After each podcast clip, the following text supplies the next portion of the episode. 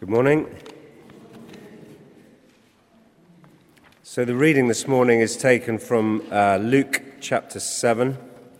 Uh, we're reading from verse 18. And if you like following it in the church Bibles, you'll find it on page 787. And it's also going to be, it is on the screen. So, Luke 7:18 The disciples of John the Baptist told John about everything Jesus was doing. So John called for two of his disciples, and he sent them to the Lord to ask him, Are you the Messiah we've been expecting? Or should we keep looking for someone else? John's two disciples found Jesus and said to him, John the Baptist sent us to ask, Are you the Messiah we've been expecting? Or should we keep looking for someone else? At that very time, Jesus cured many people of their diseases illnesses, and evil spirits. And he restored, restored sight to many who were blind. Then he told John's disciples, Go back to John and tell him what you have seen and heard. The blind see, the lame walk, those with leprosy are cured, the deaf hear, the dead are raised to life, and the good news is being preached to the poor. And he added, God blesses those who do not fall away because of me. After John's disciples left, Jesus began talking about him to the crowds. What kind of man did you go into the wilderness to see? Was he a weak reed, swayed by every breath of wind? Or were you expecting to see a man dressed in expensive clothes? No. People who wear beautiful clothes and live in luxury are found in palaces. Were you looking for a prophet? Yes, and he is more than a prophet. John is the man to whom the scriptures refer when they say, Look, I am sending my messenger ahead of you, and he will prepare your way before you. I tell you, of all who have ever lived, none is greater than John. Yet even the least person in the kingdom of God is greater than he is. This is the word of the Lord. Thanks, David. Good morning, everybody. Good to see you. Shall we pray? And then let's dig into this word.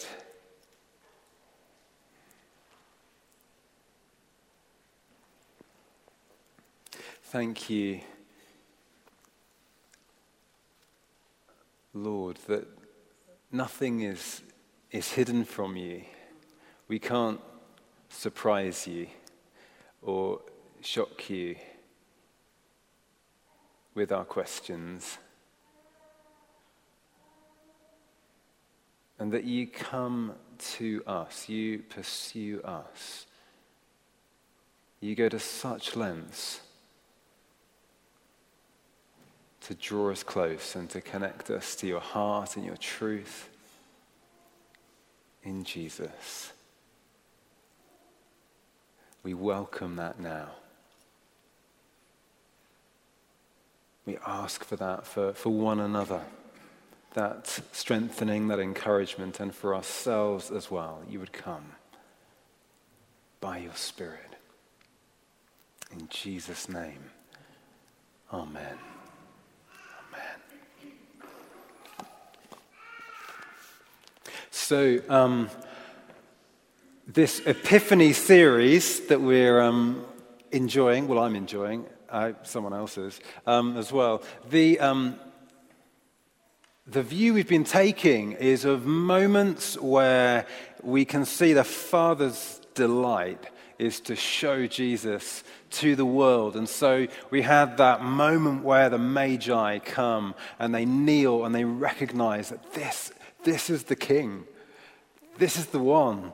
We've had that moment in the river where John the Baptist um, has recognized Jesus for who he is, and Jesus defying expectation, slightly scandalously comes into the water, and then the heavens open, and the Father speaks over him This is my beloved Son, and the Spirit of God descends as a dove and rests upon him. We've seen, and uh, it's a wonderful story, the, the wedding in Cana, and more wine than they knew what to do with, or more likely they knew exactly what to do with because it was really good wine. Um, but that wonderful story, which is the first of those signs, those miracles that draws the faith of Jesus' disciples, it's all done a bit on the sly. They just carry on with the party in Cana. But the people that knew what it was that Jesus had done says that their faith was awakened as they saw who he was. My goodness. The consistent theme in all these is, is these, uh, these moments, these beautiful moments.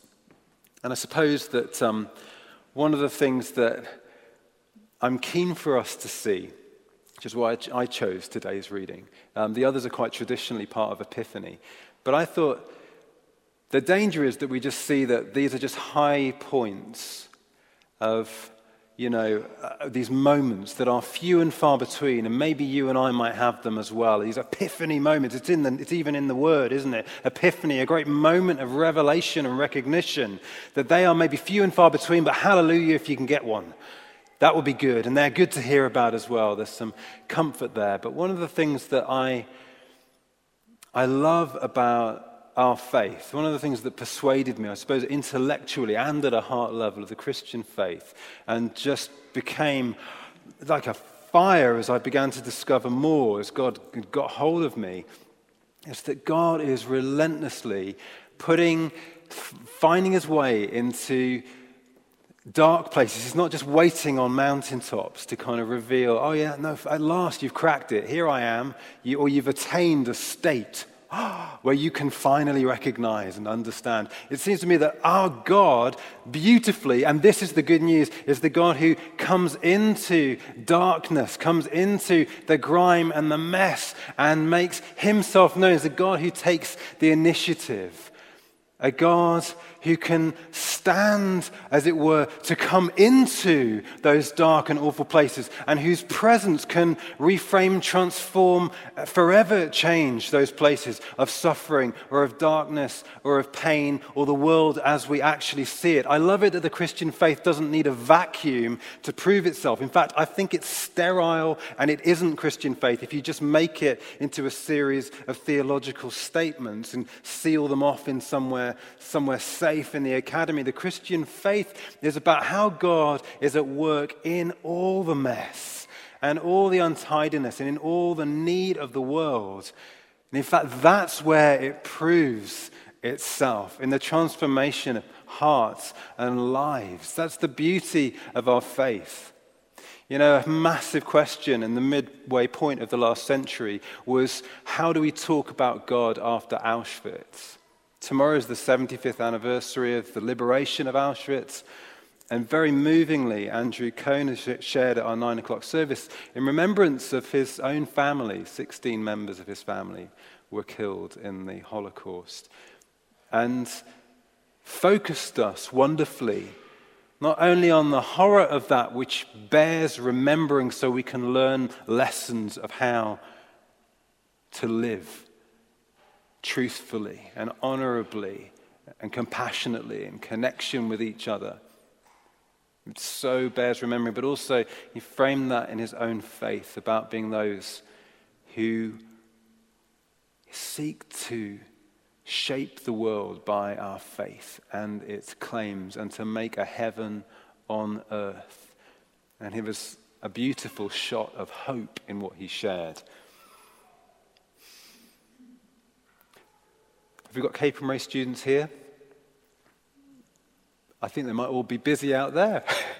Capernwray is a great story. How do you talk about God after the Second World War? How do you begin to talk about reconciliation? Well, somebody local had the idea of turning the family, you know, estate into a place where young Germans could come and begin to rebuild a life in response to the call of Jesus Christ. That's the torchbearers. That's Capernwray. It was a very probably for some very difficult thing to have chosen to do in our locality.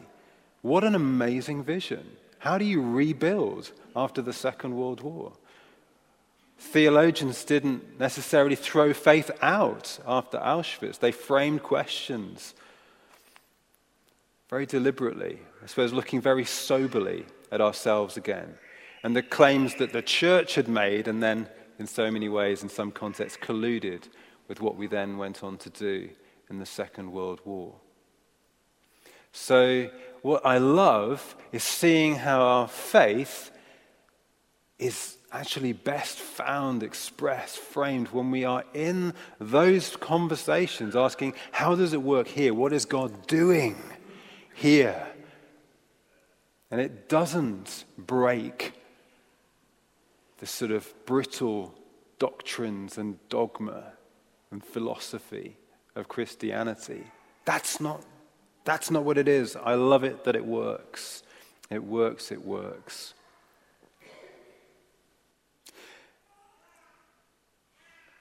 I've got some, um, I've got some points. Hang on. So, is it okay to have questions? Yes, good answer. Absolutely. And um, one of the things I love about this reading, the reason we've chosen it, is because it, it, it brings John, John the Baptist, out for his second outing in our um, in our Epiphany series. First outing, he's there in one of those moments, isn't he, where the heavens open and Jesus is revealed as the Son. And here we have John again, but Luke 3 19 to 20 very briefly notes that Herod, the tetrarch, having been rebuked by John the Baptist about Herodias, who was his brother's wife, um, and about all the evil things that he'd done, added this to what he'd done. He locked John up in prison. We have somebody here who has been a proclaimer of who Jesus is in advance of Jesus coming, has recognized Jesus for who he is. So it's beautiful in our John gospel series in the evenings. We've just been at the riverbank with John, and he's there saying, Look, the Lamb of God who takes away the sin of the world. And there's this moment, as John describes it, as though he, I didn't know, and then I knew. I saw the Spirit of God descend and remain upon him. It's true, it's him. There's this amazing revelation. We have John who has inhabited that, has pointed to him, known him. He's the one who's given the account, the one whose sandals I'm unworthy to untie. He is the one who will come. He is the one who will baptize in the Holy Spirit. John is in a place of sufficient darkness or fear or isolation that he's asking a really big question. I don't think it's just an intellectual question. I'm getting mixed reports. Jesus acknowledges those, doesn't he, when he asks in the midpoint of Luke or Matthew, you know, who do people say that I am? And you hear a few answers. Oh, some say you're a great prophet. Some say this, some say that. Well, who do you say I am? You know, maybe John's getting the mixed reports and is uh, asking, you know, could you just please confirm for us that you are, in fact, the Messiah? I'm not hearing that as the question. John has been in a place of so much confidence as to who Jesus is. And yes, he may have been aware of the opposition and the questions, some of those kind of waves as Jesus has begun to minister, but he's also hearing reports about the amazing things that Jesus is doing. And somehow, it's all of this, he's getting reports from his disciples. And yet, he sends his disciples, two of them to Jesus, to ask, Are you the Messiah we've been expecting? Is that not a surprising question from the one who's been describing the Messiah and pointing at him? Should we keep looking for someone else? Have I got it right? Are you the one? You may have asked that question yourself, albeit in a different form. You're in good company. That's the first point this morning that I want to make. You're in good company. And the first thing I want us to look at is what John does with his question and what Jesus does with his question. And I hope you'll feel encouraged. The, the wonderful thing about what John has done is he hasn't, he's in prison, literally, um, but he's somehow he's finding a way, he's found the, the courage to send disciples to ask a question of Jesus.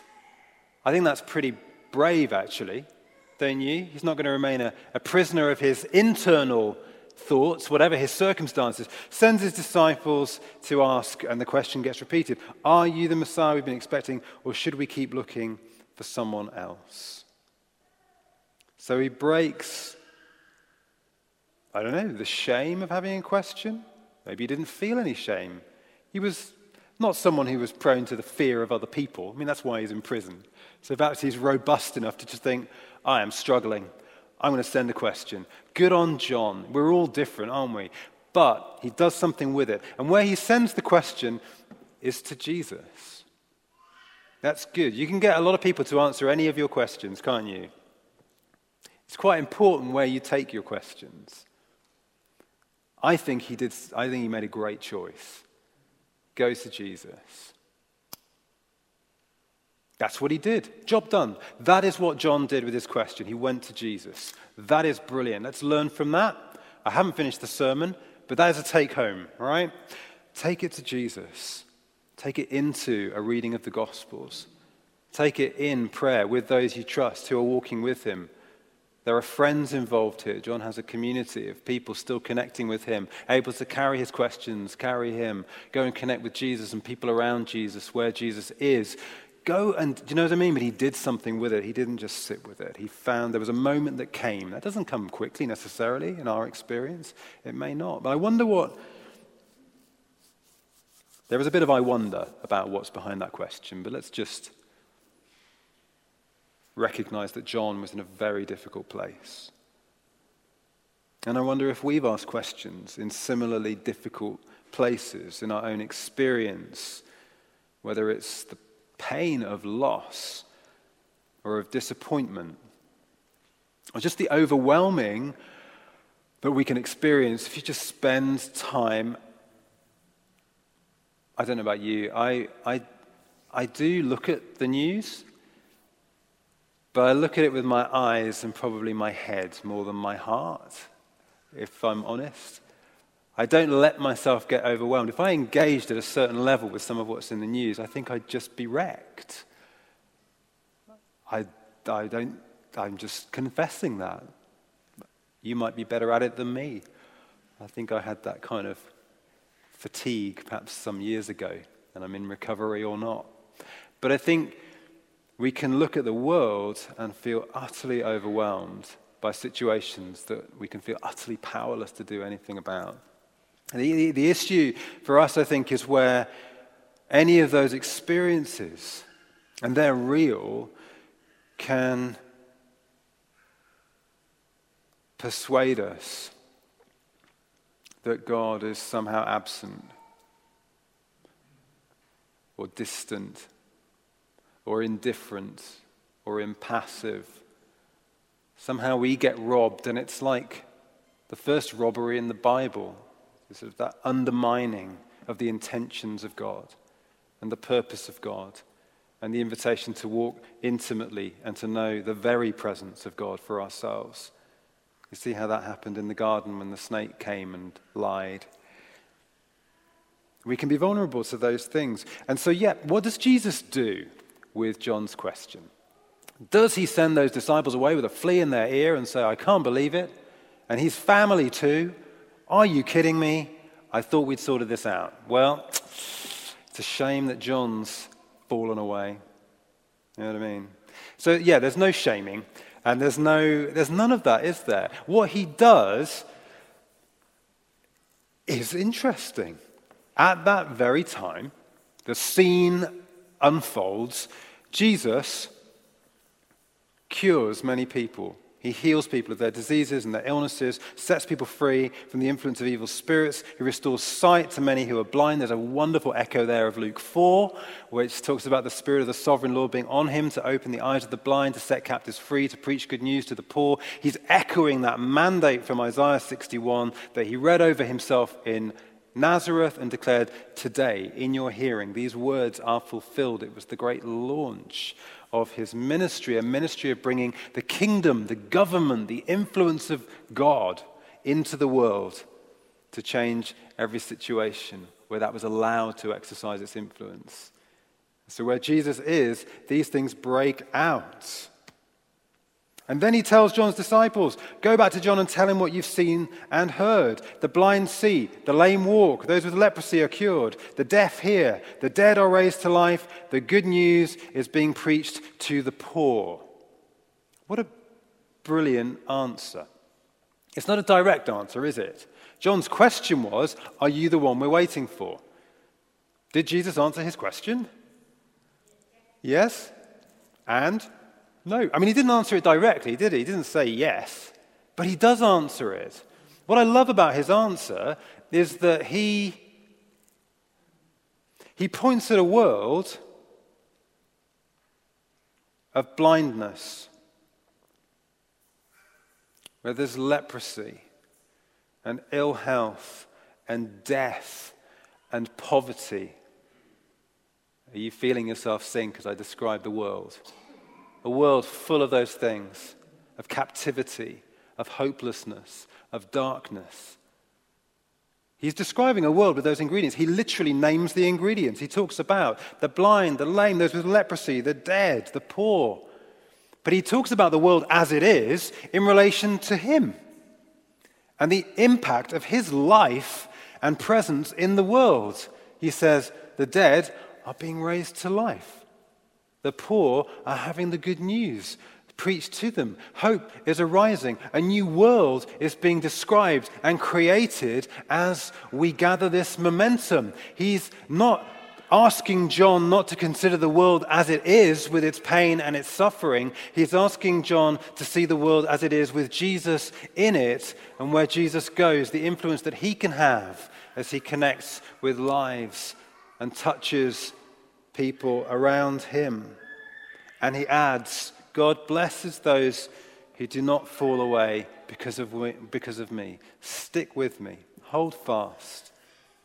It's not without cost, but trust me, he says. So he has answered the question. You're absolutely right. Jesus offers a testimony he offers the experience of those in the world meeting Jesus for themselves. He doesn't give a theoretical answer. He could have quoted so many verses as proof of what he was and who he was.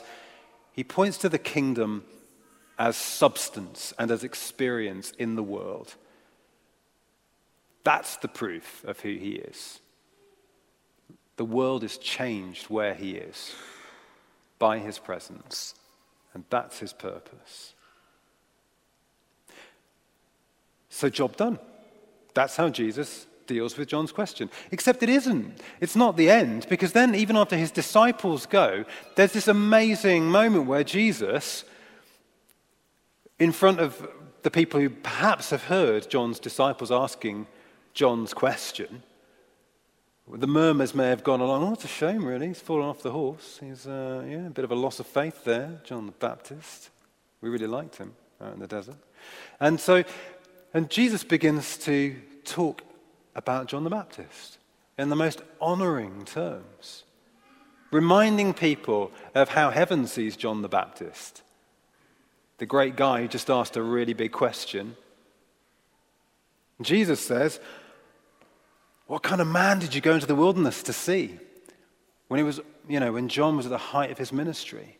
Was he a weak reed, swayed? No, he was strong and steadfast. He was fierce, wasn't he? Were you expecting to see a man dressed in expensive clothes? No, he shunned the world and he just called us to God.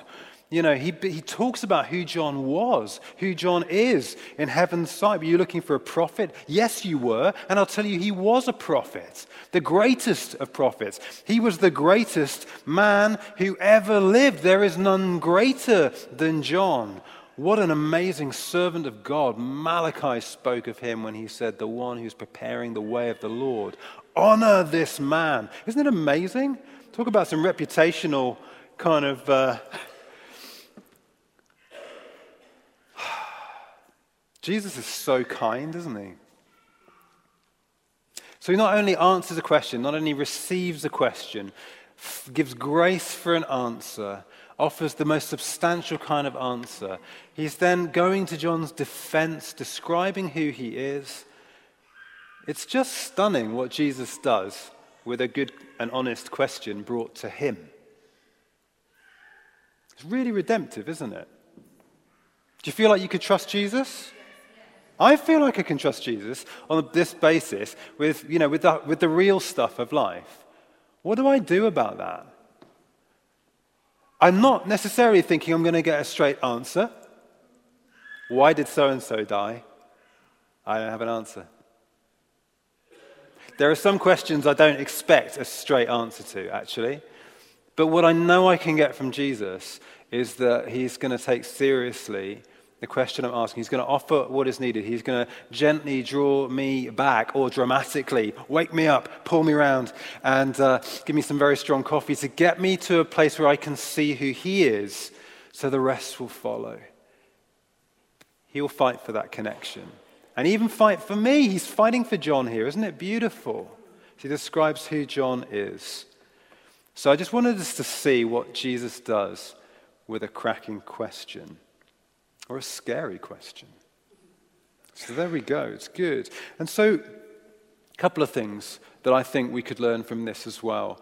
Um, yeah, the, one of the things that I think we can learn is not only about John and Jesus, that interaction. I think that's really important. Something about John's friends here and what Jesus entrusts to them to take to John. Something about the currency of testimony that's really important.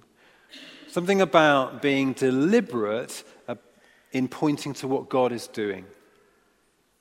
I sometimes hear, are we doing that sometimes and pretending that everything's rosy? Are we just going to be relentlessly and sickeningly optimistic? My answer would be no. Are we going to pretend we're in a world where God doesn't act? It's a bit harsh. I've never actually said that. But internally, the value, the currency of testimony is that we defy an account of the world as a world in which God is powerless and not acting. And we choose to celebrate and feed our hearts and our minds on the things that He is doing. And we can allow ourselves either to carry those things to other people, as John's disciples did. They weren't directly involved in what Jesus did, they got to see it and hear it and then go and say it to their friends. But that was what Jesus wanted them to do. That was a ministry of Jesus to John in his darkness. And something about being able to do that is really important. Valuing testimony so that it can frame even the hardest seasons where we are holding and working and grieving and suffering with questions that don't have neat answers. Now, what I'm not saying is it's a great idea to go and hit people with jolly testimonies when they're grieving. Just be wise. We're not saying that. But there is something about Jesus working to inject hope and to release an account of his work in this world in all its complexity and mess that is really, really important. I like the words of Julian of Norwich. 700 years ago, 800 years ago, Norwich was not a nice place. So believe me when I say I'm sure it's lovely now. I have been there. But the Norwich in which Julian of, of Norwich prayed and worshipped God and served God was a place where there was plague. And every now and again there'd be a riot where loads of people would get killed on the streets. I mean, it was just horrendous. It was just, yeah, it was awful. What the reality of the world was. You know, thinking about how does Christianity work in a world where there's suffering. She really did have a window onto streets that were dangerous and awful. And yet she could say, All will be well. And not because she was a Christian greetings card authoress on the side, but just because fundamentally, in what she'd seen and suffered and known and inhabited in her faith, that she just came to the conclusion that this didn't destroy faith, that somehow this is, this is the very world that God so loved and has come to. This is the world in which we have hope because we have a crucified and risen Savior. He has marked the most painful and darkest of routes through this world in loss and suffering and separation. It's not as though God's oblivious to that and trying to jolly us into a better account of the world. It's that God defiantly and victoriously, in the midst of that, declares, The world is forever changed. Follow me. And he doesn't shy away from the cost of doing it. And so she said, Everything will be okay. That's my paraphrase. It's not the original Old English. It will be okay. Isn't that interesting? Bit oversimple, bit offensive, or just fundamentally true in the crucible. And Jesus said, Take heart, I've overcome the world. Jesus suffered an awful lot of opposition. You'd think they'd have noticed he was the Messiah. You know? Would we have been any different? No. and so Jesus prayed for you and for me. I don't want you to take them out of the world. I want you to protect them from the evil one.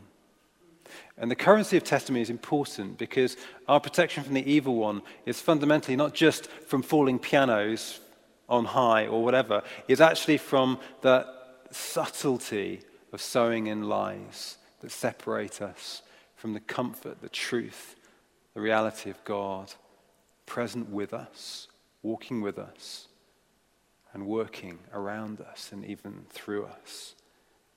Deliver us from evil, we pray. So, testimony is very important. And I like testimony as well as leverage, really. I've heard testimonies from um, churches, parts of the world where choosing to follow Christ drastically reduces life expectancy.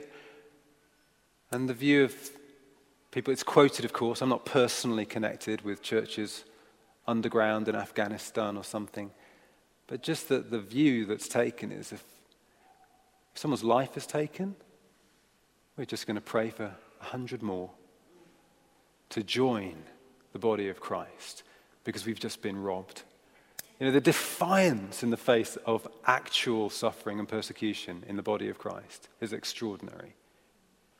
It's not an intellectual problem, it's a reality in which the life of Christ faces down the worst of danger and persecution.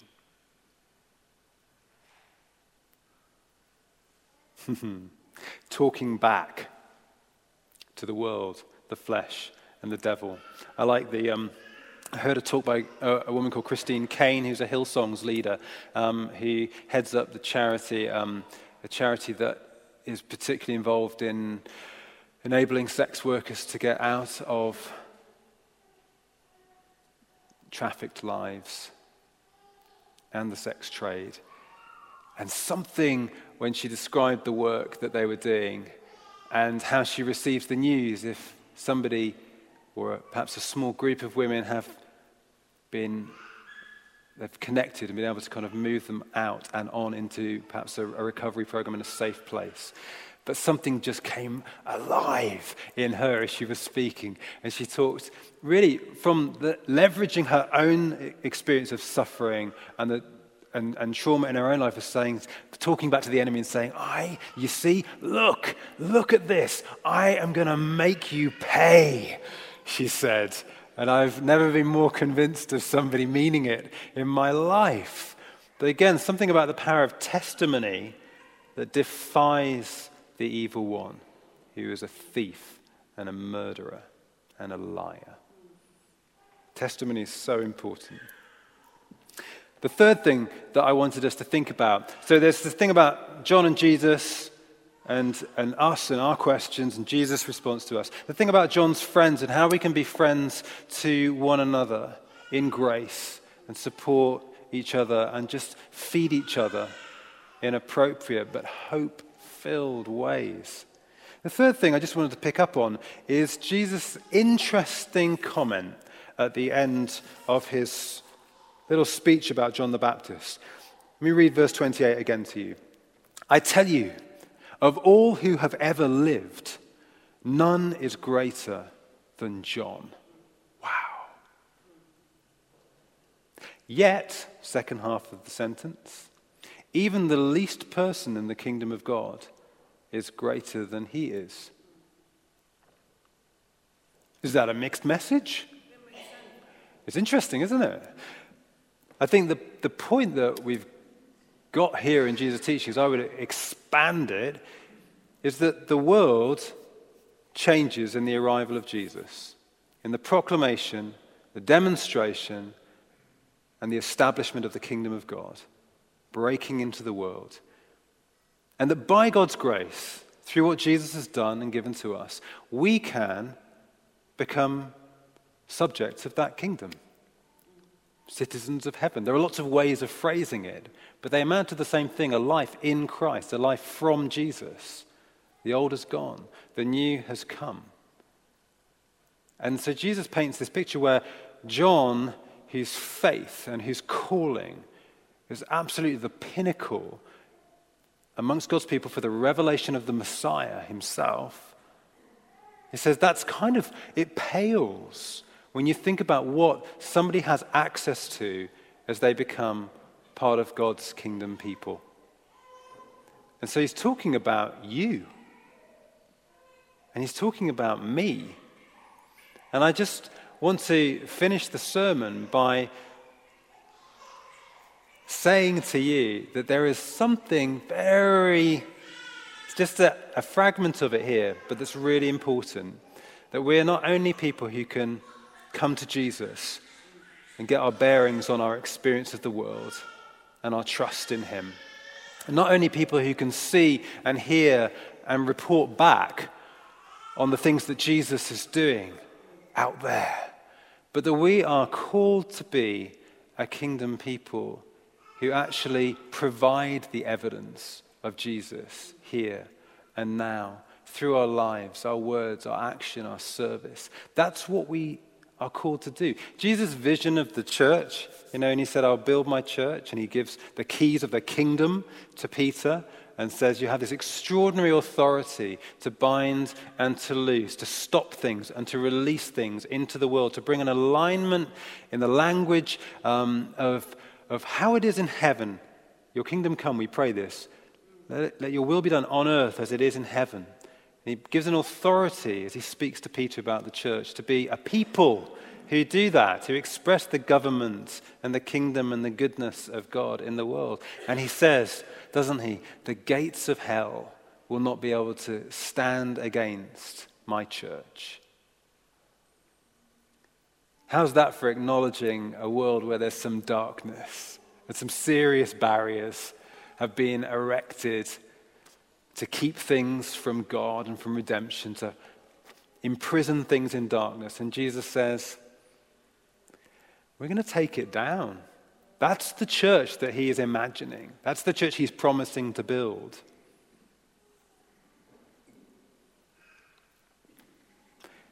So, the least in God's kingdom is a very powerful thing, as Jesus himself acknowledges here. What we get to bring to the world, like Jesus, pointing to lives. In your kingdom, we sang it broken lives are made new. Surrendering our lives to partner with God to provide evidence on a daily basis of who Jesus is, is our wonderful, cost you everything, and beautiful calling as God's people. Are you up for it?